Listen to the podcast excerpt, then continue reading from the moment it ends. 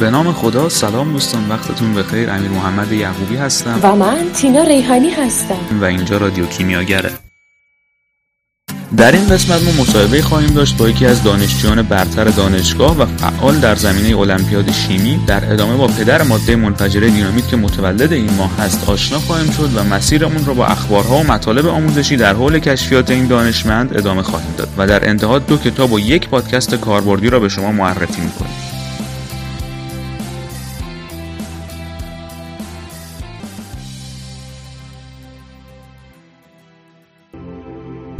سلام. به رادیو کیمیاگر خوش اومدین. لطفا خودتون رو به ما معرفی کنید سلام. عارف کازمی هستم. دانشجوی سال اول ارشد عالی دانشگاه شهید بهشتی.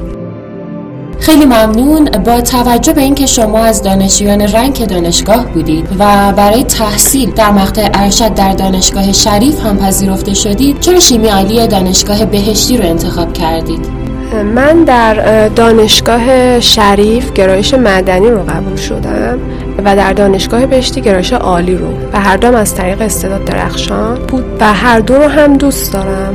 ولی با توجه به حالا پرسجوهایی که کردم و سنجیدن شرایط دانشگاه اساتید و حوزه تحقیقاتی استادها توی هر دو دانشگاه در نهایت تصمیم گرفتم که دانشگاه شهید بهشتی رو انتخاب کنم.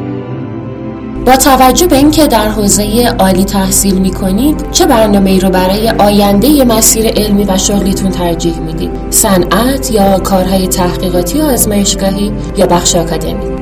من دوست دارم که توی همه زمینه ها تجربه کسب کنم و کار کنم. هم صنعت هم تحقیقات و هم آکادمیک. ولی ریسرچر بودن رو ترجیح میدم به خاطر اینکه برای من به شخص جذاب تره خیلی جالبه که علاوه بر اینکه من با شما هم رشته هستم توی این زمینه باهاتون هم نظر هم هستم چرا که خودم هم دوست دارم در آینده researcher بشم و بتونم کمکی به بشریت دنیا و آدماش بکنم. اما دوست دارم بدونم که شما چرا این رو انتخاب می‌کنید. برای من هم researcher بودن جذابه به خاطر اینکه ما توی آزمایشگاه می‌تونیم چیزهای جدید رو کشف کنیم.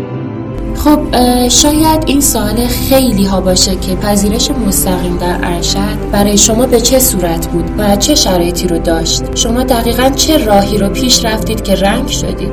من زمانی که وارد دانشگاه برای رشته شیمی شدم نمی‌دونستم که واقعا اگر جز معدله های برتر رشته خودم باشم می‌تونم ارشد رو مستقیم ادامه بدم. در سال اول واقعا نمی‌دونستم و به خاطر علاقه که خدا به شیمی داشتم درس همون میخوندم دنبال می‌کردم و در جستجوی این بودم که چه زمینه های کاری شیمی داره. چه زمینه های تحقیقاتی داره. و از سال دوم که متوجه شدم خب انرژی بیشتری هم گرفتم. سعی کردم یادگیریم بیشتر سر کلاس باشه و مکول به بعد و فقط خوندن خودم نباشه. برای همین خیلی دقیق سر کلاس ها گوش می‌دادم و کتاب هایی که اساتید معرفی می‌کردن رو سعی می‌کردم خیلی دقیق بخونم روی جملات کتاب ها فکر کنم. برای همین خدا رو نتیجه خوبی هم داد و نفر اول شیمی محض ورودی 96 بودم و در نهایت سال آخر که باید در واقع برای ارشد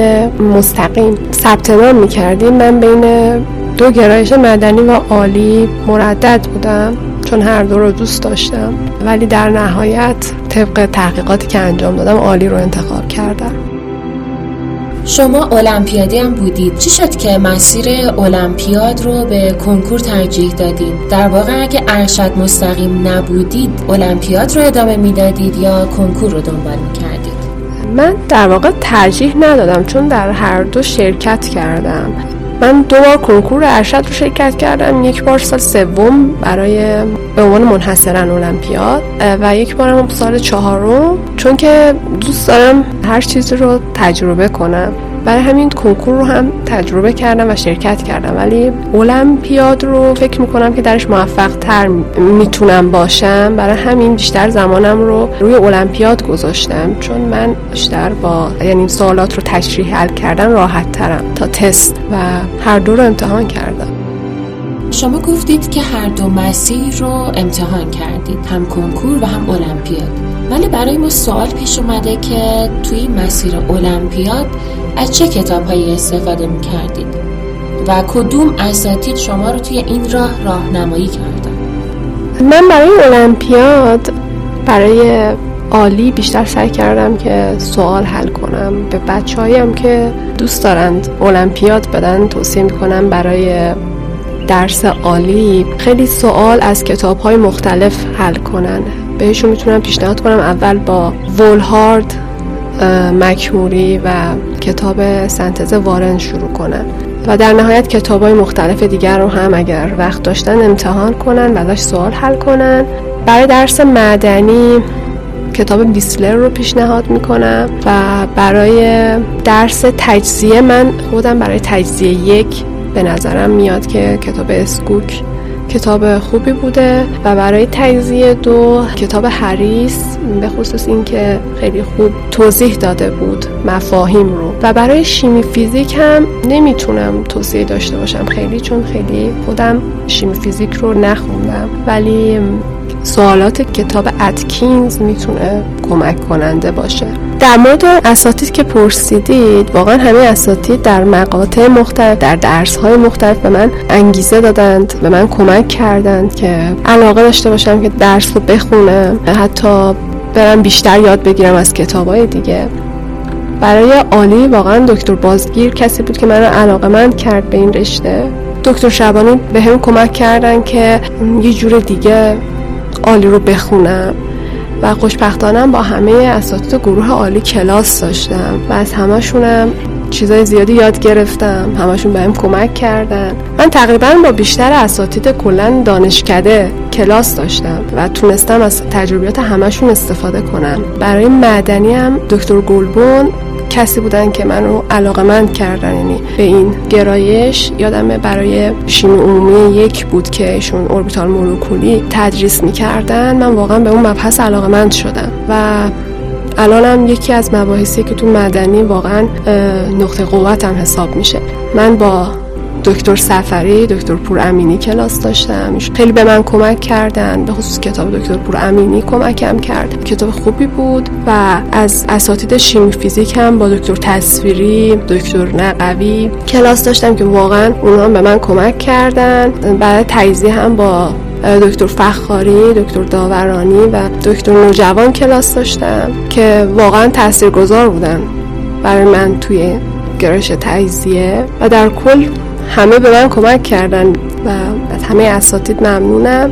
ولی برای المپیاد بیشتر کمک های آقای گلی بود که ایشون دانشجوی دکترای عالی هستن.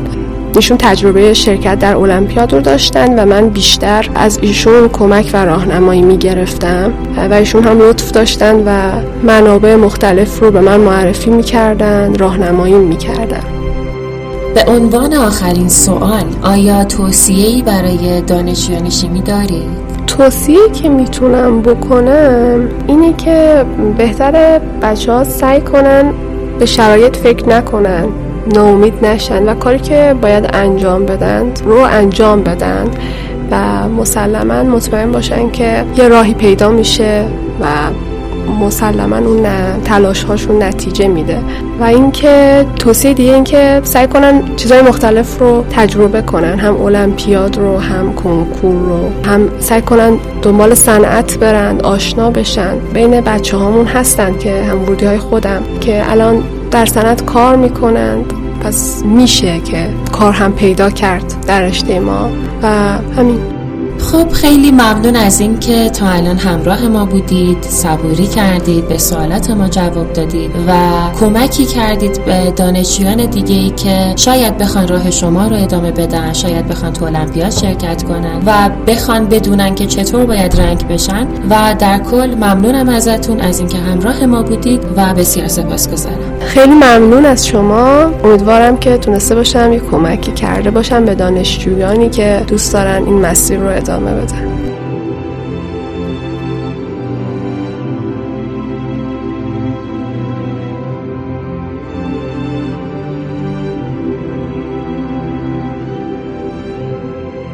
در ادامه با دانشمندی آشنا خواهیم شد که فکر می‌کرد با اختراع خود می‌تواند به جنگ پایان دهد.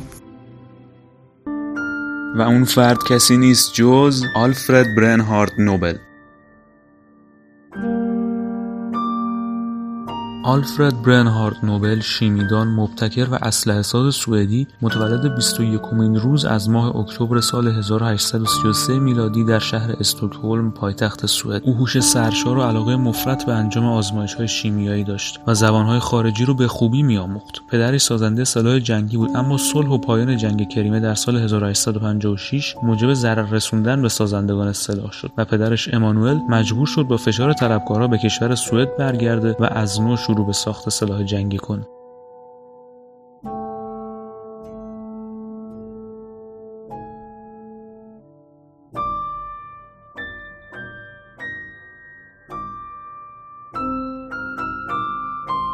کم کم نوبت به آلفرد جوون رسید.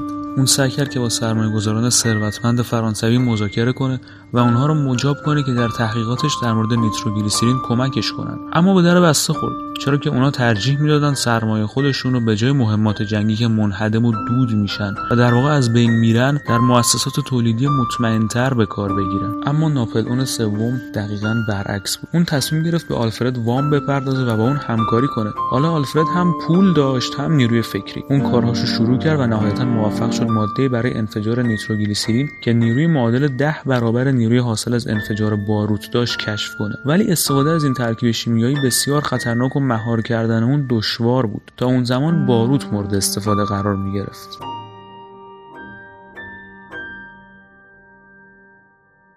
کم کم سرمایهداران به اهمیت کشف نوبل پی بردن و تصمیم به خرید و استفاده از اون گرفتن. حتی همون روزا بنگاه راهن سوئد تصمیم به حفر تونل در نزدیکی استکهلم با استفاده از نیتروگلیسرین گرفت. حالا دیگه ترس جای خودش رو به حس سودجویی می‌داد. اوضاع خرید و فروش بهتر می‌شد اما در مقابل حوادث دلخراشی رخ دادن که ورق و برگردوندن. کار به جای رسید که مراجع قضایی نوبل رو احضار کردند تا در مورد ماده‌ای که کشف کرده که به ادعای خودش بی خطر بود توضیح بده. این دانشمند سوئدی برای اینکه بی خطر بودن ماده مذکور رو ثابت کنه از فراز صخره بلندی یک پیت نیتروگلیسرین رو در مقابل تماشاگرانی که از ترسشون دور ایستاده بودن به زمین انداخت. سپس آزمایش دیگه با یک کبریت مشتعل انجام داد و نیتروگلیسرین شروع به سوختن کرد. ولی منفجر نشد. نوبل از این آزمایش ها نتیجه گرفت که حوادثی که تا اون زمان رخ داده بودند احتمالا ناشی از حرارت زیاد بوده و بنابراین مسئولیتی متوجه او نمیگردیده است. در نهایت در سال 1869 بالاخره پارلمان انگلستان تولید، فروش و حمل و نقل نیتروگلیسرین رو به هر صورت و هر شکلی ممنوع ساخت. با این حال هنوز چند نفری بودند که به اهمیت دینامیت پی برده بودند. آلفرد انزواجیونه در یک خانه شخصی ساکت و آرام میزیست. در یکی از روزهای سال 1876 که دچار اندوه عمیقی شده بود، اعلانی برای درج در یکی از روزنامه‌ها سال کرد. این آگهی نظر خانم جوان اتریشی متعلق به یک خانواده اشرافی که تحصیلات عالیه داشت و چندین زبان بلد بود رو به خودش جلب کرد. برتا مخترین را آدمهای غیرعادی میپنداشت و انتظار داشت با پیرمرد وسواسی و ایرادگیر که مثل مواد منفجره که اختراع کرده بود ناخوشایند باشه مواجه بشه. بنابراین وقتی که در مقابل مرد نسبتا جوانی که چشمان درشت آبی رنگ داشت و گفتارش جذاب بود قرار گرفت تعجب آلفرد به طور ناگهانی دلباخته برتا شد و برای اولین بار عاشق شد. اما برتا طرفدار جدی استقرار صلح بود و از نوبل درخواست کرد که نبوغش رو در راه سعادت بشر به کار ببره و تحقیقاتش در مورد مواد منفجره رو متوقف کنه ولی نوبل موافق این نظر نبود و برای دفاع از خودش جمله جالبی می‌گفت. من می‌خوام ماده کشف کنم که دارای چنان نیروی مخربی باشه که جنگ رو غیر ممکن بکنه. آلفرد معتقد بود اگر دو ارتش به اندازه قدرتمند باشن که بتونن یکدیگر رو در عرض یک ثانیه نابود کنن دولت های سردمدار ارتش ها فورا اونا رو از میدون جنگ فرا خواهند خواند. اما برتا قانع نمی‌شد. پس روزی از روزها که آلفرد برای افتتاح یک کارخونه چند روزی پاریس رو ترک کرد برتا با جوانی دیگر فرار کرد این اتفاق نوبل رو بسیار اندوهگین کرد و حس بدبینی و مردم گریزی اون شدیدتر شد آلفرد تا آخر عمر ازدواج نکرد اما ذهنش همچنان درگیر مسائل علمی بود و با نبوغ خود موانع تحقیقات را از میون بر می داشت. اما مسئله تأمین صلح همچنان فکر اونو به خودش مشغول کرده بود در حالی که چشمان آبی رنگ اون به آینه مینگریست این عبارت رو که کمتر کسی در اون زمان مفهومش رو درک می‌کرد به زبان می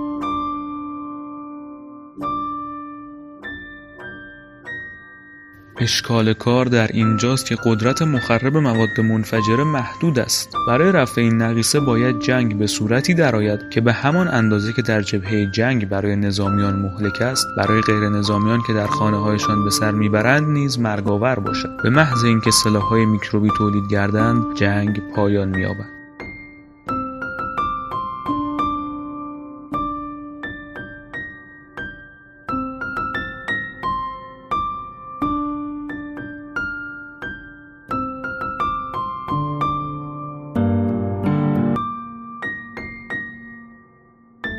نوبل به تلاشهایش برای برقراری صلح جهانی ادامه داد اما اون که از بیماری آنژین یا همون گلودرد رنج می‌برد سرانجام در ده دسامبر سال 1896 هنگامی که 63 سال داشت در منزل شخصیش چشم از جهان فرو بست اون در وصیت‌نامه‌اش ثروت خودش رو که بالغ بر 31 میلیون کرون واحد پول سوئد بود وقف اعطای جوایزی نمود که هر سال در ماه نوامبر به خدمتگزاران بشر داده بشن این جوایز در های شیمی، فیزیک، پزشکی، ادبیات، اقتصاد و مهمتر از همه صلح اهدا میشن. اتفاقا یکی از این جوایز در سال 1905 به پاس زحماتی که برتا در راه حفظ صلح کشیده بود به اون تعلق گرفت. اکنون جهان آلفرد رو نه به عنوان مخترع دینامیت بلکه بیشتر با لقب بنیانگذار جایزه نوبل به یاد میآورد.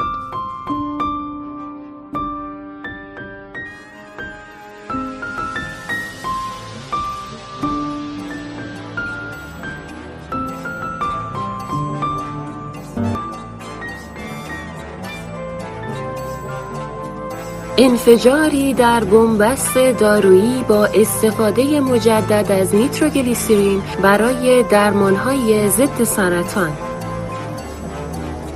طبق آخرین مطالعه در علوم سرطان پزشکی محققان دریافتند که نیتروگلیسیرین جدیدترین دارو از مجموعه ای از داروهایی است که می تواند برای درمان سرطان استفاده شود. پروژه استفاده مجدد از داروها یک همکاری بین المللی بین صندوق ضد سرطان بلژیک و Global Cures مستقر در ایالات متحده است نشان می دهد که داروهای غیر سرطانی موجود و پرمصرف ممکن است منبع نسبتا دست نخورده ای از درمانهای جدید برای سرطان باشد. ویدولا سوخاتم مؤسس Global Cures توضیح می دهد که شکست های درمانی برای بسیاری از سرطان ها به هیپوکسی تومور یا کمبود اکسیژن در محیط تومور نسبت داده شده است.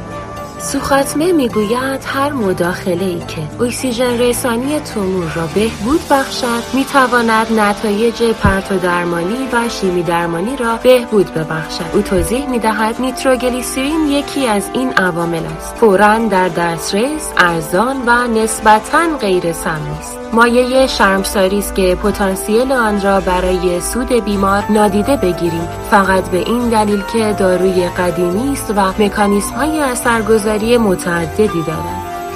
دکتر پان پانتزیارکا نویسنده این مطالعه عضو پروژه استفاده مجدد از داروها و صندوق سرمایه گذاری ضد سرطان می‌گوید علاوه بر مقابله با هیپوکسی تومور نیتروگلیسیرین پتانسیل بسیار خوبی برای بهبود نحوه مصرف داروهای ضد سرطان دارد. یکی از بهترین چیزها در مورد نیتروگلیسیرین روش عرضه آن است. به این معنی که بیماران ممکن است بدون نیاز به مصرف قرص یا داروهای داخل وریدی بیشتر از درمانهای موجود خود بهرهمند شوند. نیتروگلیسیرین سابقه طولانی در استفاده غیرعادی داشته است. این یک درمان ایمن ارزان و موثر است.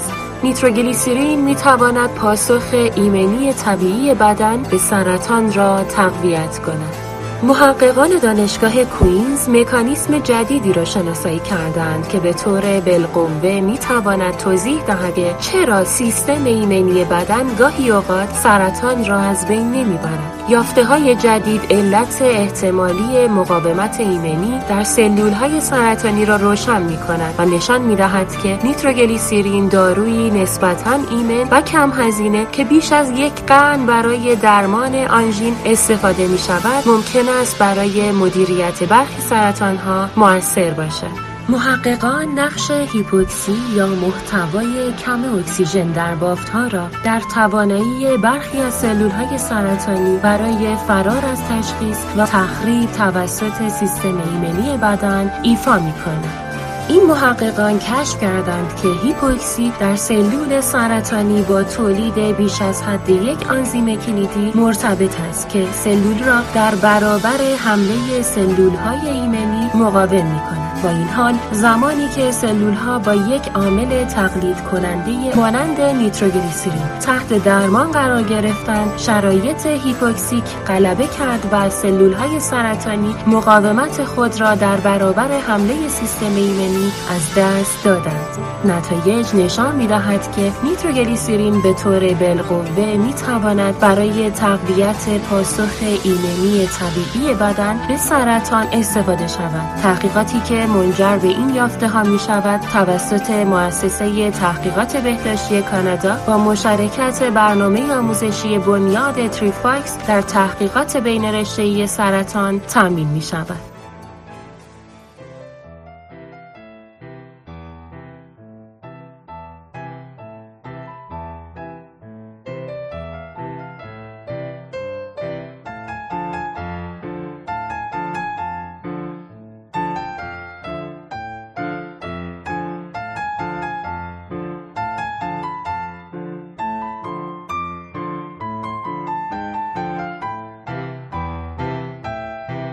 در عصر جدید روی دینامیت ها برچسب شدیدن منفجره نصب می شود معنی این جمله اینه که این ماده توانایی ویرانسازی زیادی داره اما از گروه مواد منفجره آتشزا نیست. دینامیت نخستین ماده منفجر است که قابلیت مهار شدن رو داره و از بارود قدرت زیادتری داره. نخستین بار دینامیت با اسم گرد منفجره نوبل به فروش می‌رسید. دینامیت آوازه زیادی پیدا کرد و استفاده ازش به جای باروت و نیتروگلیسیرین پیشنهاد شد. آلفرد با صبر و دقت بالا در ساخت دینامیت ناظر بود. این کار باعث شد که هرچه زودتر تولید کنندگان غیر قانونی کار خودشون رو تعطیل کنند. اما چند تن از تاجرای آمریکایی با وارد کردن تغییرات کمی در اصل ترکیب اونو دور زدن و با این حال دینامیت ثروت زیادی رو برای نوبل به ارمغان آورد. در عصر جدید دینامیت رو به شکل‌ها و طرحهای تازه و گوناگونی تولید می‌کنن. نیتروگلیسرین مایع بسیار حساسیه و به سرعت واکنش میده و بسیار خطرآفرینه. برای حمل و نقل نیتروگلیسرین اونو به صورت یخزده جابجا می‌کردند. در سال 1867 میلادی آلفرد نوبل موفق شد با ترکیب نیتروگلیسرین مایع با خاک دیاتومه دینامیت رو بسازه. ماده دیگری که به این ترکیب اضافه می شود سودیوم کربنات نام دارد. دینامیت از ابتدا بیشتر به شکل استوانه‌ای و درون پوشش های کاغذی بسته‌بندی می‌شد. معمولا سه عدد از این دینامیت ها به هم بسته شده و با یک فیتیله مشترک مجهز می شدند. در ابتدا این ماده منفجره با استقبال شدید صنایع راه و معدن در نقاط مختلف جهان روبرو شد و البته به زودی به عرصه نظامی وارد شد. در طول دو جنگ جهانی حجم زیادی از این ماده منفجره برای نابودی تأسیسات گوناگون مورد استفاده قرار گرفت. گونه خاصی از دینامیت نیز که با مواد ژلاتینی پوشش داده شده بود برای استفاده های زیرابی ساخته شد. زمانی که دینامیت ها در یک جعبه و برای مدت طولانی نگهداری میشن با پدیده روبرو میشن که در اصطلاح باعث عرق کردن دینامیت شده و نیتروگلیسرین مایع رو که درون دینامیت به کار رفته از درون اون خارج می‌کنه و در کف جعبه یا سطح انبار شده جمع میشه. مشخصه که این مسئله نیز بسیار خطرناک بوده و با هر حرکت ناگهانی کل محتویات جعبه امکان منفجر شدن رو داره. مواد منفجره به زبان آمیانه موادی هستند که در زمان شروع انفجار با سرعت زیادی عکس العمل از خود نشان می‌دهند و مقدار زیادی گاز به وجود میآورند. به صورت خلاصه و کلی انفجار یعنی آزاد شدن میزان زیادی گاز با سرعت و فشار بالا. آزاد شدن گاز هم به خودی خود می‌تونه موجب پرش وسایل و اشیاء اطراف ما بشه و اونها رو به ترکش تبدیل کنه که در اینجا به چند نمونه از مواد منفجره می‌پردازیم. نیتروگلیسیرین روغنی سنگین و بیبوه داروی با رده درمانی گشاد کننده عروقی و نام یک ماده منفجره نیز می باشد این ماده با شکل‌های دارویی قرص، برچسب پوستی و افشانه در بازار موجوده. از نیتریک اسید و گلیسیرین سنتز میشه. مهمترین کاربرد داروی اون عبارت است از تخفیف یک آنژین صدری یا همون درد قفسه سینه با مصرف دارو و پس از شروع درد و یا جلوگیری از حمله قلبی با مصرف دارو و درست پیش از بروز حمله. استون پروکسید. استون پروکسید از دسته مواد منفجره بسیار حساس استون پروکسید جامد سفید رنگ و بلوریه. با این حال بسیار فراره و به دلیل تجمع اون در زیر درد از حملش با ظروف دردار باید پرهیز کرد. این ماده در حالت خشک به شعله و شک و ضربه حساسه و نگهداری اون بسیار مشکل و خطرسازه. ولی می‌توان اونو درون آب یا الکل برای مدت زیادی نگهداری کرد.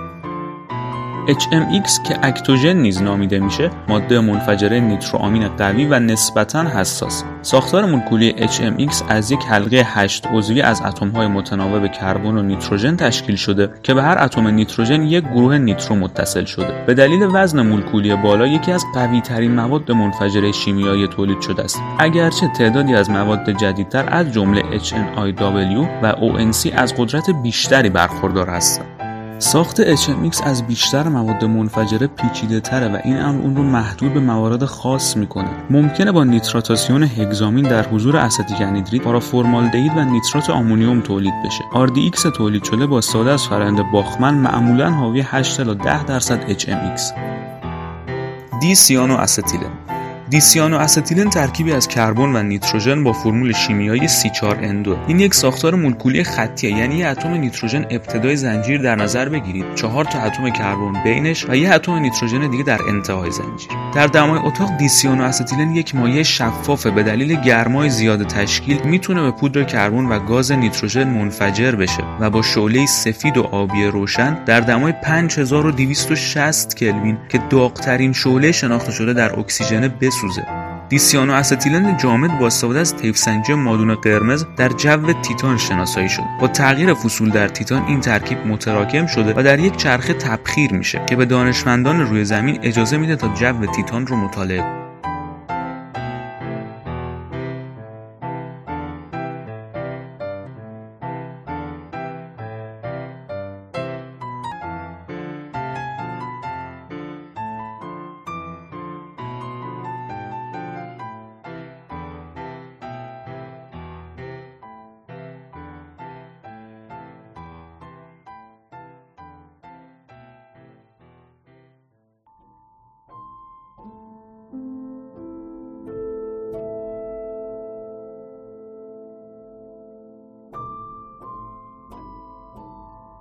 در این بخش به معرفی کتاب و پادکست می‌پردازیم. اولین کتابی که قصد داریم به شما معرفی کنیم کتاب شیمی و مواد منفجر است.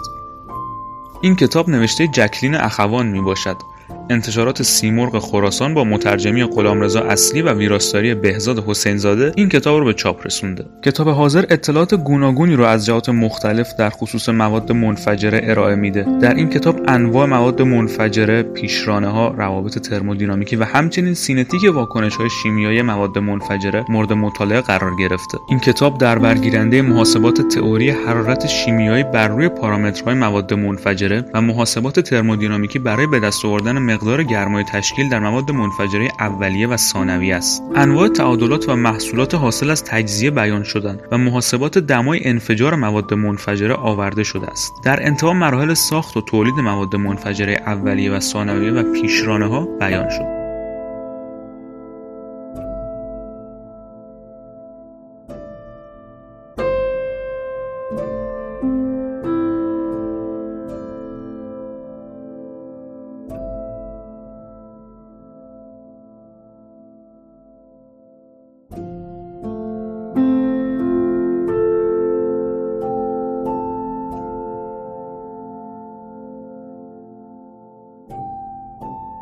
و اما کتاب دوم کتاب شیمی اکتوژن. این کتاب که به عنوان شیمی اکتوژن خواص کاربردها و روشهای ساخت نامگذاری شده متنیه که تمام خواص کاربردها روشهای تهیه فرمولاسیون ها و روشهای آنالیز اکتوژن رو در یک جلد پوشش میده. توسط خسرو بابایی محمد علی زرعی ویدا زینالی یدالله بیات و حسین دهقانی تعلیف شده و ناشر اون دانشگاه صنعتی مالک اشتر می باشد فعالیت های انجام گرفته در این کتاب عبارتند از گردآوری اطلاعات منتشر شده از ماده منفجره اکتوژن که به شکل مقاله های تحقیقاتی مروری اما به طور پراکنده در نوشته های سی سال اخیر گزارش شده. کشف ظرفیت های مربوط به این ماده و کاربردهای متنوع اون در قالب چندین پروژه کارشناسی ارشد مورد مطالعه و آزمایش قرار گرفت و شناسایی محیط های مطمئن برای تحقیق بیشتر در این حوزه. بنابراین اطلاعات مربوط به ماده منفجره اکتوژن که به صورت پراکنده در هر بخش از نوشته های سی سال اخیر گزارش شده برای تحقیقات و آسانی در یک کتاب در دسترس خواهد. این کتاب در هفت فصل به شرح و بیان موضوعات معرفی و بررسی خواص اکتوژن پیشرانه های بر پایه اکتوژن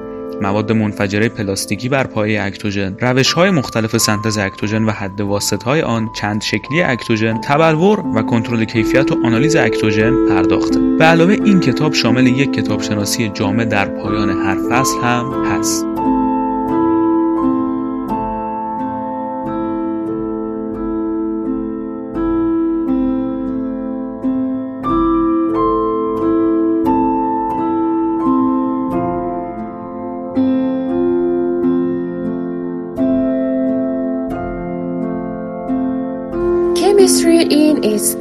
Elements پادکستی است که در این اپیزود قصد داریم به شما معرفی کنیم. این یکی از سه پادکست کمیستری ورد مجله انجمن سلطنتی شیمی است که در رده جهانی جزء یک درصد اول است و تا به حال 624 اپیزود از آن منتشر شده این پادکست به ترکیبات زیادی که در زندگی روزمره با آنها برخورد می کنیم و همچنین ترکیباتی که بر بدن انسان تاثیر می‌گذارند نگاهی می اندازد. هر قسمت یک نمای کلی از ترکیب رای می دهد و موضوعاتی مانند نحوه استفاده و تاریخچه آن را پوشش می دهد. این پادکست طیف وسیعی از موضوعات را بر اساس این ترکیبات پوشش می دهد. از جمله موضوعاتی مانند طعم و مزه شکلات آمریکایی تا موارد جدیتر مانند استاتین ها یکی از رایج ترین داروهای تجویز شده از طریق Apple Podcast، Google Podcast، Spotify، Deezer و Amazon Music می توانید به این پادکست گوش بدین و این پادکست رو دنبال کنید.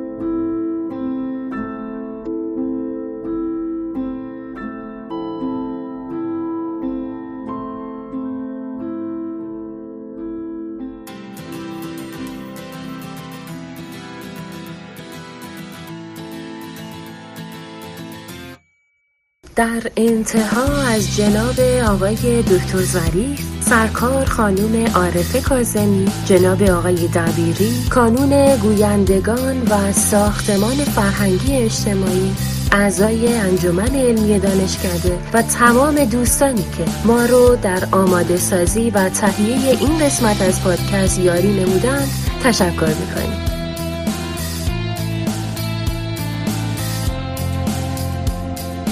انتقادات و پیشنهاداتتون رو از طریق کانال کیمیاگر با ایدی ادساین بهشتی کمیست با ما در میون بذارید.